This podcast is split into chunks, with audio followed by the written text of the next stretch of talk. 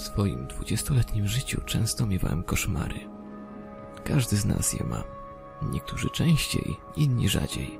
Jednak przez ostatnie tygodnie moje senne zmory nie dają mi spokoju.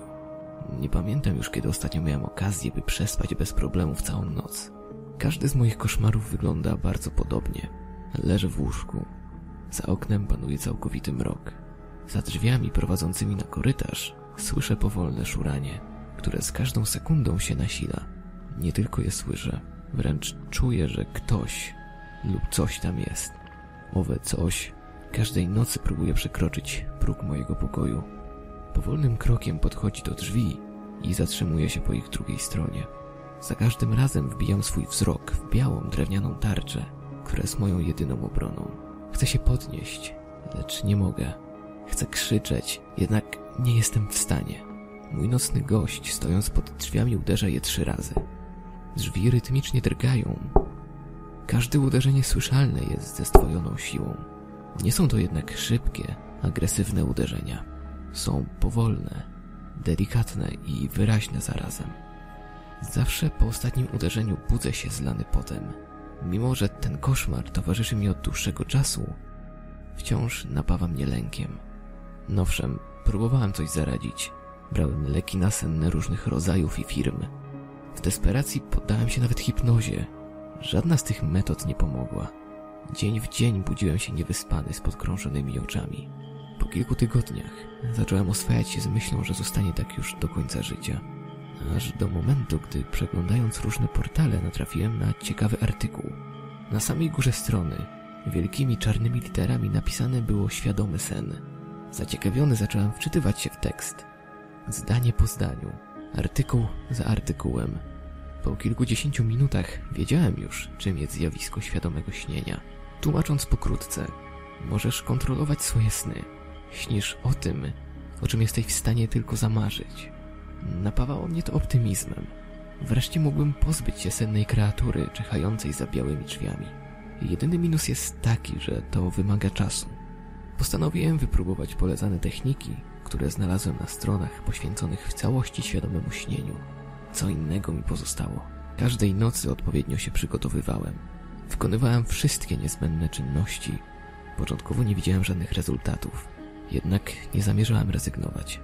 Po około tygodniu zauważyłem, że mogę obudzić się wcześniej niż zwykle. Nie potrafię tego opisać, jednak umiem wymusić przerwanie snu w momencie dogodnym dla mnie. Ostatniej nocy obudziłem się zanim drzwi zadrgały pod wpływem trzech uderzeń. Postanowiłem próbować i eksperymentować dalej. Chcę raz na zawsze pozbyć się tej okropnej scenerii. Zauważyłem, że potrafię również dodawać do swojego snu inne przedmioty. Ostatnio w moim pokoju pojawiła się piłka plażowa. Moje treningi przynoszą coraz to lepsze rezultaty. Stwierdziłem, że nadeszła ta noc, w której rozwiążę swój problem. Nieco podekscytowany wskoczyłem do łóżka zaraz po zajściu słońca. Leżąc ze wzrokiem wbitym sufit, zastanawiałem się, jak mogę pozbyć się zmory nawiedzającej mnie w koszmarach. Jest to mój sen, a więc mam władzę absolutną. Mogę zrobić wszystko. Tak się nakręciłem, że miałem problemy z zaśnięciem. Koniec końców przeniosłem się do dobrze znanego mi pokoju.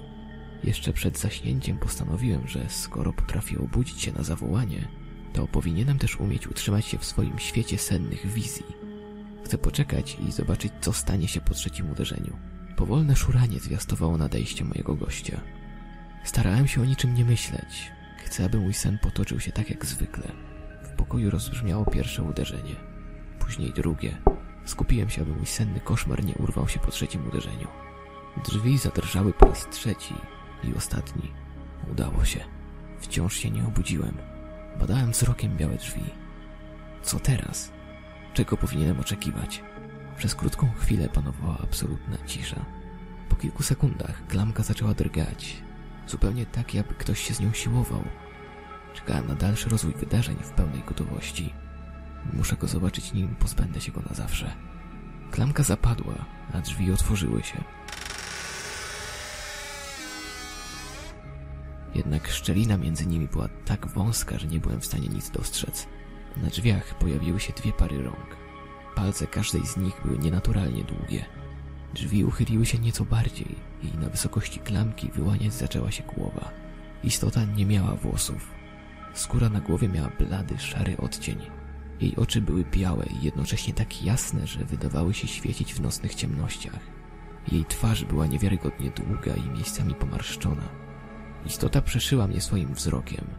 Trwało to jednak bardzo krótko, ponieważ spanikowałem i wybudziłem się ze swojego snu. Zlany potem i z ciężkim oddechem znów obudziłem się w środku nocy. Leżąc na plecach odwróciłem się w lewo. Białe drzwi były otwarte.